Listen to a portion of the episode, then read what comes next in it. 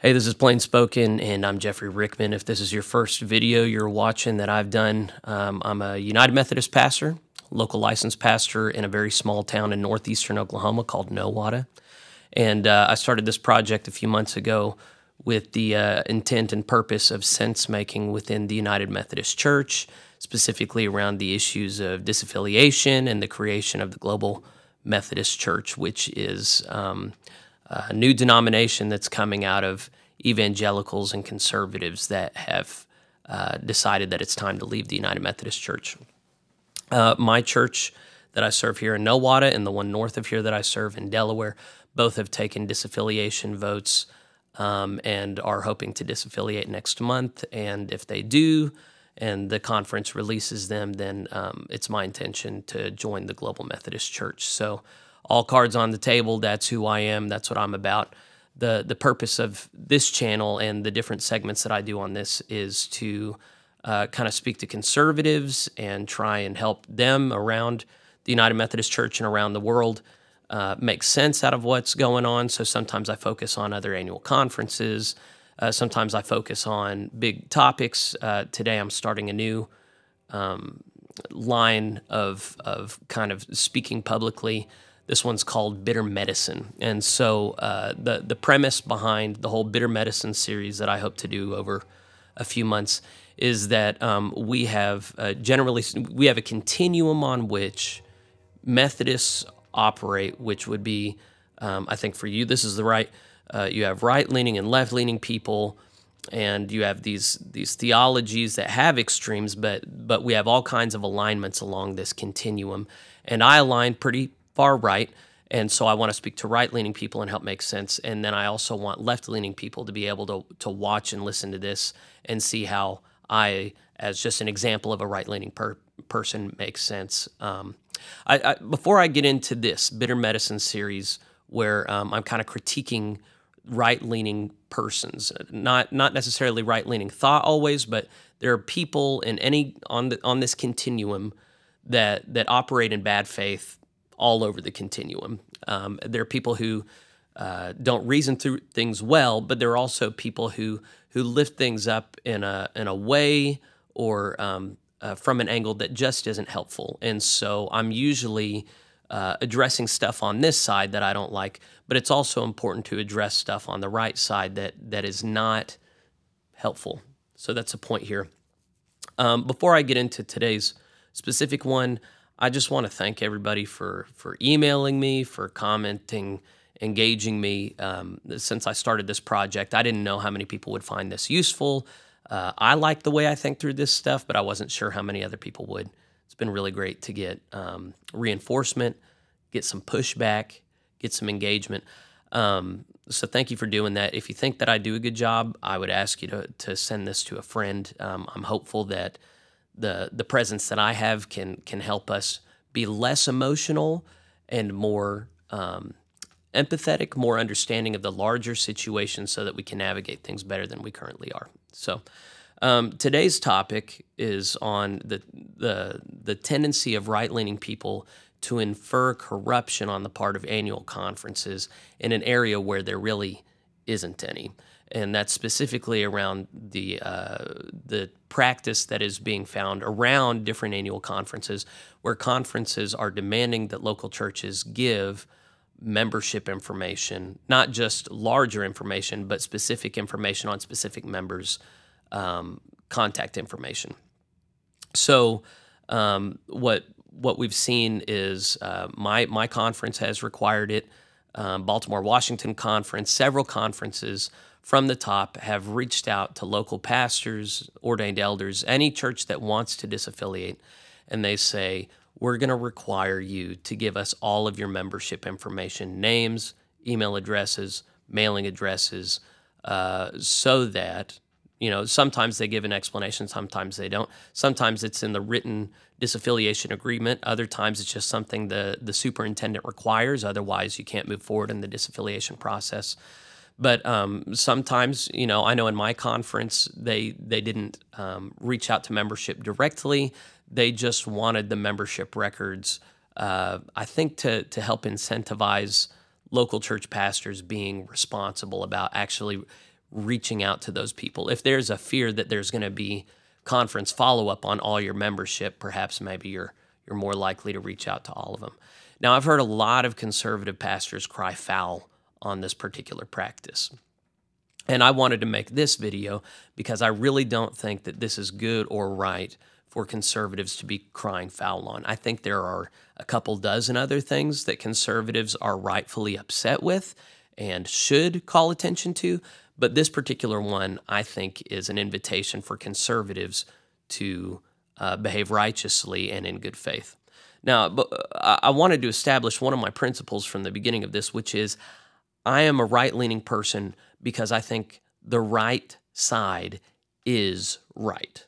Um, I, I think that when you hold up the ideals and beliefs of the right against those of the left, the right prevails. I think they they they fit more uh, perfectly with God, but also with human nature. That they result in human flourishing and happiness, as as uh, uh, John Wesley understood it. Happiness and holiness uh, are one, and that that only is reached whenever one um, assumes a position towards God that is deferential towards Him, towards the Holy Scriptures, towards tradition, and not at all reverential towards um, subjective experience and reason. So the Wesleyan quadrilateral, I think, is is toxic. I think right leaning people need to rebuke that, and uh, um, it concerns me that of right leaning people who are leaving, they're still trying to hold on to it. But that's that's another topic for another day. With today's topic, why would it be wrong to take issue with annual conferences requiring this local church membership information. I'm going to answer the the conversation that that question very succinctly. I know I'm not very succinct. I'm going to answer it succinctly with Book of Discipline references, and then uh, uh, I'm going to zoom out from there and talk more about the theological concepts around it. So. Um, if you're not inclined to do long form thinking through stuff, you just want to see what's in the book of discipline. Um, I've already recorded this once and I was going to release it. And then I had a conservative friend reach out to me who was on the opposite side of this. And he said, You better quote to me something from the book of discipline. Otherwise, uh, you, you can't talk about this. So I did some better homework. I'm going to quote several parts of the book of discipline, including one that, that, uh, led to a different place in the conversation between me and my conservative friends. So, uh, the first place to read out of, and uh, this is out of the, the 2016 Book of Discipline. I know that it's been updated since 2019. Um, but paragraph 215 is on the definition of membership, and it's on point four. All baptized or professing members of any local United Methodist Church are members of the worldwide United Methodist Connection and membership uh, and members of the Church Universal. So this addresses this problem, of, this question of when someone is a member of a local church, are they also a member of the annual conference? Is the annual conference um, within its rights to demand specific local uh, membership information? Or are these people members only of the local church, and the local church serves as kind of like a buffer between the annual conference and the local church? And I, I think this makes it pretty clear immediately no, they're members of every different level. They're a member of the local church, of the charge, of the district, of the conference, of the jurisdiction, of the general church connection. They are members of all of those things. And so um, we're going to talk about connectionalism if you, if you hang on and watch through this. But the notion of connectionalism is that every level of the church is connected uh, to each other through the structure of the denomination and we'll, we'll talk more about the history of that. But if, if membership is in every level of the church, then every level of the church is entitled to a direct connection. Um, that's, that's the argument that I would make. Um, the next section would be of um, in paragraph 601. This is on the purpose of annual conferences. The purpose of the annual conference is to make disciples of Jesus Christ for the transformation of the world by equipping its local churches for ministry and by providing a connection, there's that word again, for ministry beyond the local church, all to the glory of God. So the notion there is that the, the distinct job of the annual conference is to connect local churches to one another, and it can only do that by being over them and serving as a connecting agent. I would argue that it cannot do that if it doesn't have access to local church membership. The next section I would quote is from paragraph oh 604.9. Uh, the annual conference shall have the power to make inquiry into the membership status of the local churches, and where no members have been received on confession of faith during the year, it may require the pastor and the lay membership to appear before the appropriate agency and make explanation. Now, the intent of this explicitly is to track why um, membership hasn't grown. You know, uh, i think it's probably a relief for a lot of clergy that annual conferences don't exercise this very often.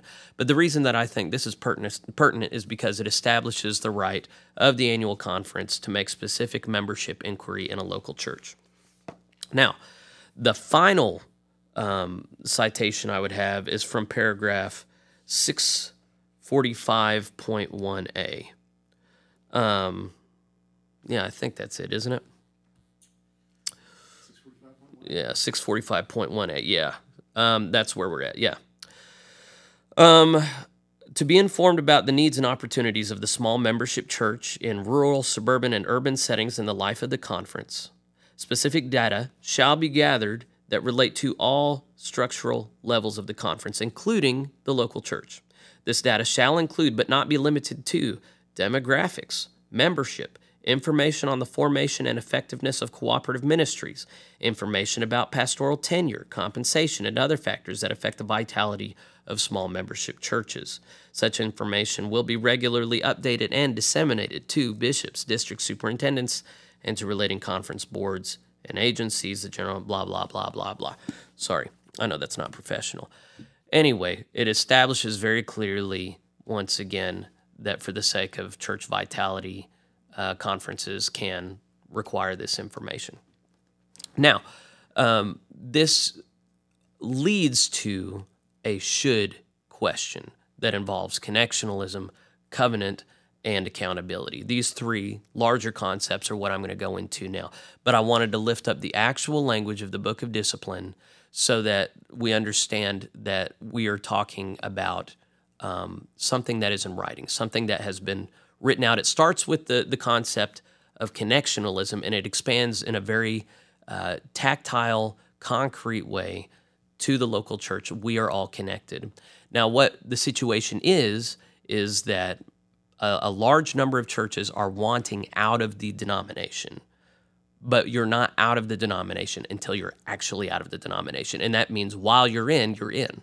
So if you saw my breakdown on the different resolutions made at jurisdictional conferences around the United Methodist Church, around the United States, um, there was a resolution that dealt with hey, if it's your intention to leave, then you should go ahead and get off the boards and agencies so that you're not not influencing things. And one of the things I said is when you're in, until you leave, you are in. And so until they grant you exit, you are entitled to a right in the denomination. And, and it goes it cuts both ways though. While you're in, you still have to play by the rules established in the book of discipline. And I think it's false to say that it is corrupt or wrong of the conference to require specific membership information. Um, let's talk about the specifics of why the conference is doing this. And of course, it's important. It's impossible to read minds, but why would the conference want access to individual membership information.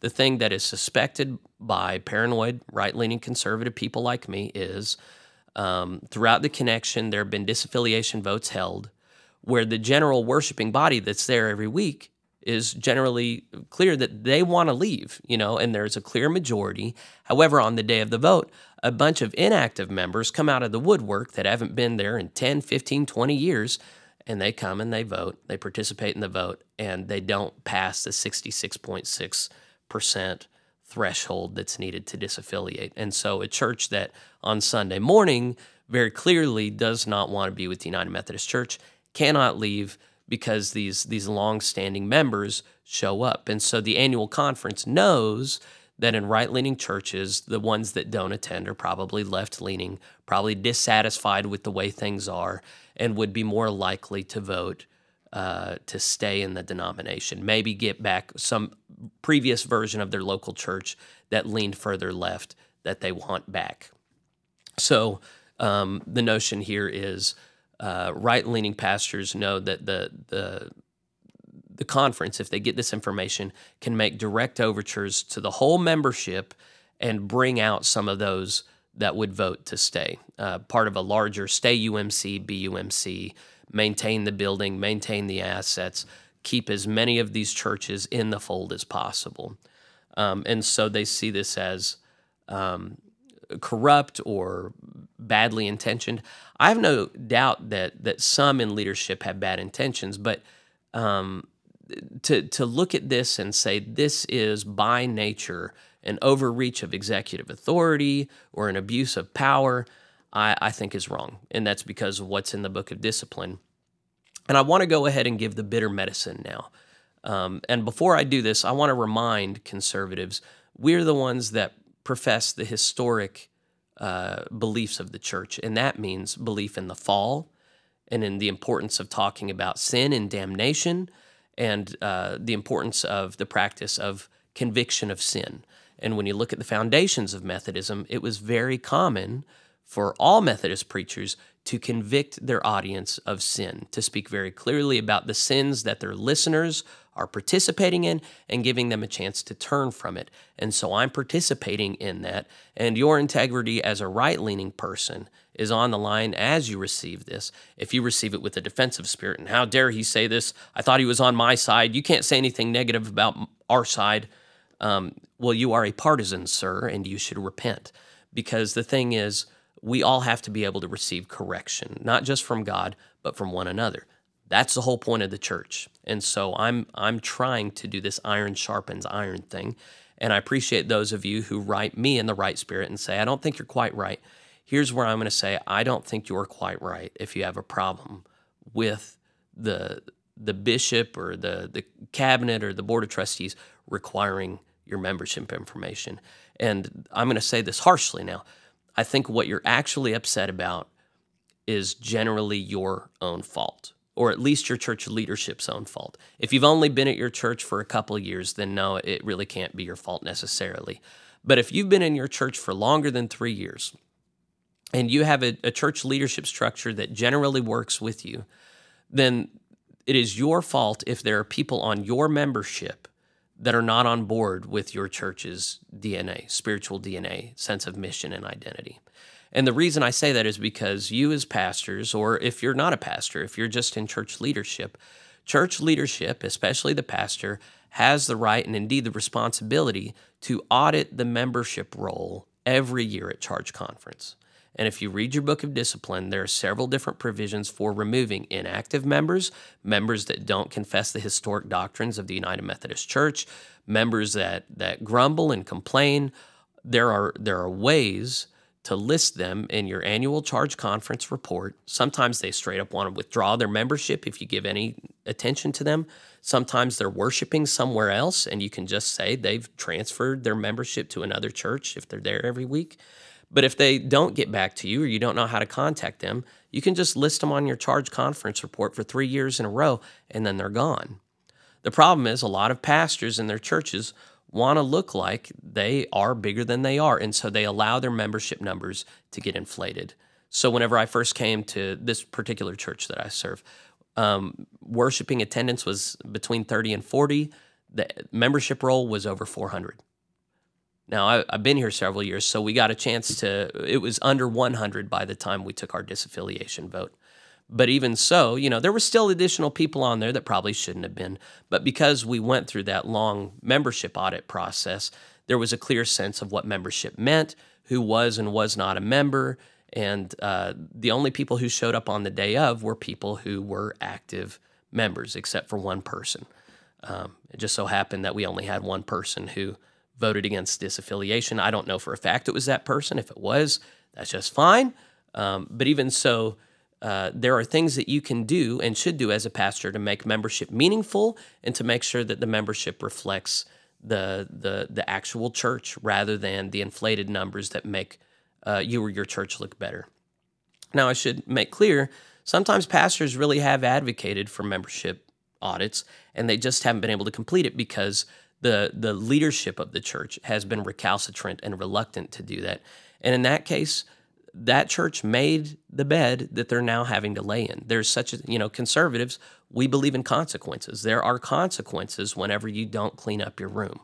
And so this is one of the consequences that come when you don't take advantage of the authority given you to administer the church um, so that it, it glorifies God. The book of discipline gives a lot of provision for pastors and church leadership to decide who is in authority and how that authority is used. If you've been in a church for longer than three or four years, you really should have been able to steer the boat.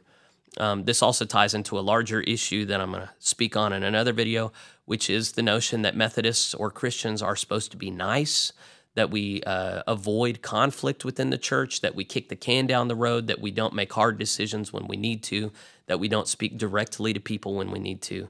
Uh, these things all create a perfect storm where you have a very inflated, bloated membership roll, and people can show up out of the woodwork and throw things off. Now, just because the conference can take advantage of that and is willing to take advantage of that doesn't mean they're evil. It just means that there is an incentive structure in place that that results in them um, taking advantage of the dynamics that were collectively established by the general conference. And I'm not I'm not willing to say that that's wrong. Um, well, even if I am willing to say it's wrong, it's definitely not illegal according to the covenant that we've established. So let's get into the nature of that larger covenant that we have established. And I want to focus on three general topics connectionalism, the third one's accountability, and what's the middle one? The middle one is connectionalism, covenant, and accountability. So when when you look at the denomination, one of the things going back to the very beginning of, of the Methodist revival movement is connectionalism. And when you look back at early Methodist documents, it's spelled with an X in the middle. K O N N K O N C O N N E X, connectionalism. Um, and what that had to do with initially, well, we're not going to talk about that. First, I'm going to talk about uh, an article that I'm going to recommend to you guys by David W. Scott, Dr. David W. Scott. I actually went to seminary with this guy. I always liked him. I think he's a very intelligent person. He's he's like the only other person I know of who's tried to understand what's going on in Nigeria right now because uh, it's it's crazy. Uh, but anyway, he wrote this article on the many meanings of connectionalism, and what I suspect, the reason I suspect he did this, this was recently, this was uh, this last month, March fourteenth. He um he might have noticed that a lot of the bishops are talking about the connectional nature of the church. And um, I've, I've heard bishops talk about how we are not a uh, congregational model of church, we are a connectional model of church. And so they hold up this, this notion of, you know, connectional means that we're all connected together, and congregational means that each congregation kind of governs itself. No, we don't have local churches governing themselves. Rather, local churches are governed by a connectional entity, which would be the denomination. And so uh, David goes down the line of the different meanings of connectionalism. Uh, he establishes on the very beginning connectionalism is a fundamental part of what it means to be Methodist, and that is absolutely the case. But then he he does a couple of things that I, I think are not helpful because there are modern understandings of connectional that are not the same as historic Methodist definitions. So there is a way in which left leaning powers regularly take words that had a solid meaning and they warp those things to mean something different. And that's why, a big part of why conservatives are wanting to split off. It's because we know that liberals generally don't mean the same thing by salvation or damnation or sin or redemption. You know, a lot of these these big concepts, we use the same words, we mean very different things by these words. Connectional also means very different uh, things. And so he goes through uh, some different meetings uh, talking about organization. Uh, he talks about how the notion of a denomination is really quite new. It doesn't really comport with historic understandings of. Uh, I'd be interested in an article just on that. And of course, I didn't check on the link to what it connects to.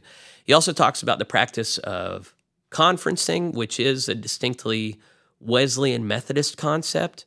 I really wish he had linked here to Kevin Watson's article on the topic, where he makes the case that really conferencing is not just talking, it's the accountable talking that took place only in Wesleyan classes and bands, and how the annual conference, the conferencing we do there, is an extension of that. People like me, and I think Dr. Watson would make the case that what we're doing by simply talking to one another as Methodists today is not properly conferencing because it's not an outgrowth of people who are participating in the vulnerable conferencing within the class meeting. I'll try and remember to put a link to that uh, on this video in the show notes. He talks about some of the larger bodies that the United Methodist Church largely collaborates with, whether they be explicitly Methodist or not. He says, um, we, "Can we be connection uh, connectional with bodies that are not Methodist?" I write in the margins here, there is no such thing as interdenominational connectionalism, and I'll make sure uh, I explain why that is in a bit. I think there is such a thing as ecumenism and the Church Catholic, but that is not the same thing as the Wesleyan notion of connectionalism. And we need to reclaim this notion, by the way. Uh, he goes through the list of some different bodies that we're a part of and how kind of complicated it is. I would say it's complicated. I would also say it's merely formal a lot of times, that it's not something that informs how Methodists are generally interacting with other Methodists and other Methodist bodies. Um, we, we, this is not a coherent concept. I would say that largely and broadly in the United Methodist Church, there are a handful of nerds that understand some of the officially established stuff, but generally speaking, Methodists have no concept like this. So you have a bunch of people in high up office supported by uh, uh, apportionment dollars that do things on our behalf that don't really trickle down or inform what we're doing. Um, and for that reason, I think it's kind of silly. I'm going to skip down. Uh, I, I, do recommend uh, reading this article. Uh, but I'm going to skip down to a, a part that I uh, uh, highlighted down here. All Christians are connected to one another by their mutual connection to Christ, whether we recognize those connections or not, and how well or poorly we live them out. I would say that's clearly true, but that shows that Methodist connectionalism is a very different concept because there is such a thing as those who are in connection and outside of connection. So um, before we get into that specific topic, I do think that that this notion that Dr. Scott highlighted directly corresponds with the biblical injunctions in 1 Corinthians 12. Um, and so I just made a slide of that, and uh, hopefully it's on the screen now. And if you're not familiar with it, you should pause it and just read it. Make sure you understand what's in it. There is a sense in which all Christians are mystically connected in one body uh, by the Holy Spirit of Christ into one church Catholic. Um, but that is not the same as Methodist connectionalism. So I, I went through this book yesterday, Wesley and the People Called Methodist by Richard Heitzenrater. I, I read this in seminary. I think it's an excellent summary of how uh, the Methodist revival took off and uh, what what foundational things Methodists believe and and have in common connectionalism was foundational to the the the flourishing of the Methodist movement. Now, I, I, went through, I went to the the glossary, found the word connectional or connectionalism, and read everything, a single entry throughout this book on when it was used. And the reality is, it was used in a broad sense, but not this broad, as in Dr. Scott's um, uh, analysis. How it was initially used was just who is John Wesley recognizing as on his team? So remember, he never split from the Church of England. He was part of the larger Church of England team, but Methodism was a revival movement within what they would have considered the Church Catholic, the, the true church. The, there was uh, a need. Methodists were the ones who said the church generally is not practicing what it preaches. We need to have the form and the power of righteousness. We need to have an accountable society it's called the United Societies, where where people are held to the standard of Christ. And these people were very methodical, so they're pejoratively called Methodists. And then they owned the title and said, Yeah, we are methodical, and we are going to govern these societies under the leadership of a what was essentially an autocrat, John Wesley. And those who were in the connection were those that John Wesley recognized as being on his team. And so there were individual pastors that were in connection with John Wesley. And when they stepped out of line, they were no longer in connection with him. He would kick them out. There were united societies in different regions that were in connection with John Wesley and Charles and the different uh, leadership structure of the, the Methodist revival. And when they were uh, attending upon the general rules and they were faithfully communicating with John Wesley, then they were in connection with John Wesley. So they had the benefits and the accountability of that, the, the, the carrot and stick of that. And then when someone was not in compliance with that, they were then excluded from the connection.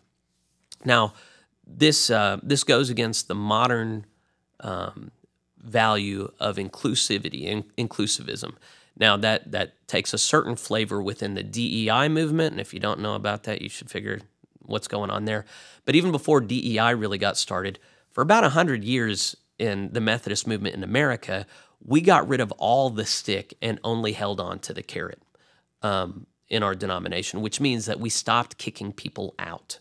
So if you know about early Methodism, John Wesley regularly he not only kicked preachers out, but he would come and review a, a society in a given area, and he would demand the membership information on local uh, members of each society, and he would kick out all disorderly walkers. Okay, he would find out who who was not who was just part of the the they were a member, but they were just nominal members. They they were not obeying the general rules, and he would kick them out, and not just one or two. Sometimes he would leave, and he would have kicked out a quarter, a third of all the members. And so it meant something to be in connection with John Wesley, or after he passed, to be a faithful uh, connectional member, because that meant that you had uh, maintained a certain standard of behavior and communal engagement so that you had maintained your connection. So I would argue that connectionalism as a concept is married to this exclusive nature of Methodism I would say that connectional has lost its meaning in a useful sense ever since we stopped removing people from uh, from the church. So you'll see that from like Bishop uh, Sprague in 2004, who was openly preaching heresy. They refused to kick him out. I don't know that connectionalism means anything. When you have uh, pastors around the connection that preach against the doctrines and the articles of religion or things firmly established in, in Wesleyan doctrine, when when when annual conferences refuse to use the tools at their disposal to remove them from the connection, then I would say that connectionalism means very little. At this point, I think all you can talk about is denominationalism. So coming back to the the rhetoric of modern bishops saying we're connectional, we're not congregational, I, I, I think it'd be more honest to say we're conciliar, not congregational. And that means that we are ruled by a council. Conciliar means that we're ruled by a council. So you have the annual conference that is the primary unit of the church that serves uh, at the dictates of or under the constraints of the general conference, which is the only body that can speak for the entire denomination. So the the general conference is what writes this book, right? The book of discipline. And so they write down what I would I, I think anyone would call this a covenant. So we're going to talk about the nature of covenant next. A covenant is just uh, a, a, contract established in the light of God. So there are some covenants that are between uh, a powerful party and uh, uh, a less powerful party. That is the covenant established on Mount Sinai between God, who is powerful, and the Israelites, who are not. That would be uh, reminiscent of a suzerainty treaty of the ancient Near East. Uh, but not all covenants are between uh, power differentials. I would say that the annual conference and the local church do have a clear power differential, but they're governed by a larger covenant uh, from the general conference, the Book of Discipline, which is supposed to be uh, protecting people on all levels from one another and empowering them. So a covenant by nature is something that both parties have to assent to, sign on to, and then participate in. Sometimes covenants are conditional. If you do this, then I will do this. Sometimes covenants are not conditional. I'm going to do this for you no matter what. So uh, God's covenant with Noah is a non conditional covenant. It's, there's nothing asked of Noah. God just says, I'm going to do this for you. Uh, the, the covenant on Mount Sinai is often conditional. You know, I and many others would say the new covenant through Christ Jesus is conditional. Jesus died for us without condition, but though his blood only applies to our hearts, we are only saved under certain conditions. You know, and of course, this is another dividing point between conservatives and liberals. So, anyway, the, the reason to talk about covenant is um, legally, when you're looking at our book of discipline, that covenant established, the annual conference is acting within its rights to demand membership information. The larger issue here, though, is conservative churches don't want to be in covenant with the United Methodist churches anymore. Uh, I should say some. Uh, I'm sure there are still conservative churches that want to stay in the UMC. But the reality is, a lot of them don't want to be in the covenant anymore. And they just want out. And it's infuriating to them that they say, okay, okay, okay, you still have to participate in the covenant. You have to do it in the ways that we're going to oversee. You have to do it in the ways that we like. Otherwise, we're not going to let you out of the covenant. And you know, a lot of people ask, what's what's the repercussions of that? Well, eventually, it means that they can take your clergy away, send you new clergy that represent them, have their interests at heart, not yours, have their theology at heart, not not what you've loved and, and learned. And they can hypothetically, in, in many states, seize your assets. Although they haven't done that much yet, hypothetically, they have the power to do that. So that's why conservatives are pushing so hard. You got to get out of the covenant right now. You got to play ball by their rules. Otherwise, you might be trapped. So I've done a lot of videos on that. To be fair, there are a lot of people in the institution on the left who say that's a lie. He's trying to freak you out. You need to do your own research. But when we're talking about covenant, we who are in the United Methodist Church are part of a covenant body that's ruled ruled is not the right word, run by a council, the General Conference. And what they're supposed to do is uh, decide how it is that we're all governed together. And the problem is we have a lot of mediating inference, uh, institutions and people, the bishops, the judicial council, the boards and agencies. Those are all supposed to work the will of the General Conference uh, judiciously, fairly, amicably, with righteousness. And the problem is that they've refused to do so, that they've picked and chosen what parts of the General Conference's will they want to do and which things they're just going to rebel against or ignore. And people like me have said, you, you don't get to do that with covenant. You don't get to ignore some parts. You have to uphold all of them.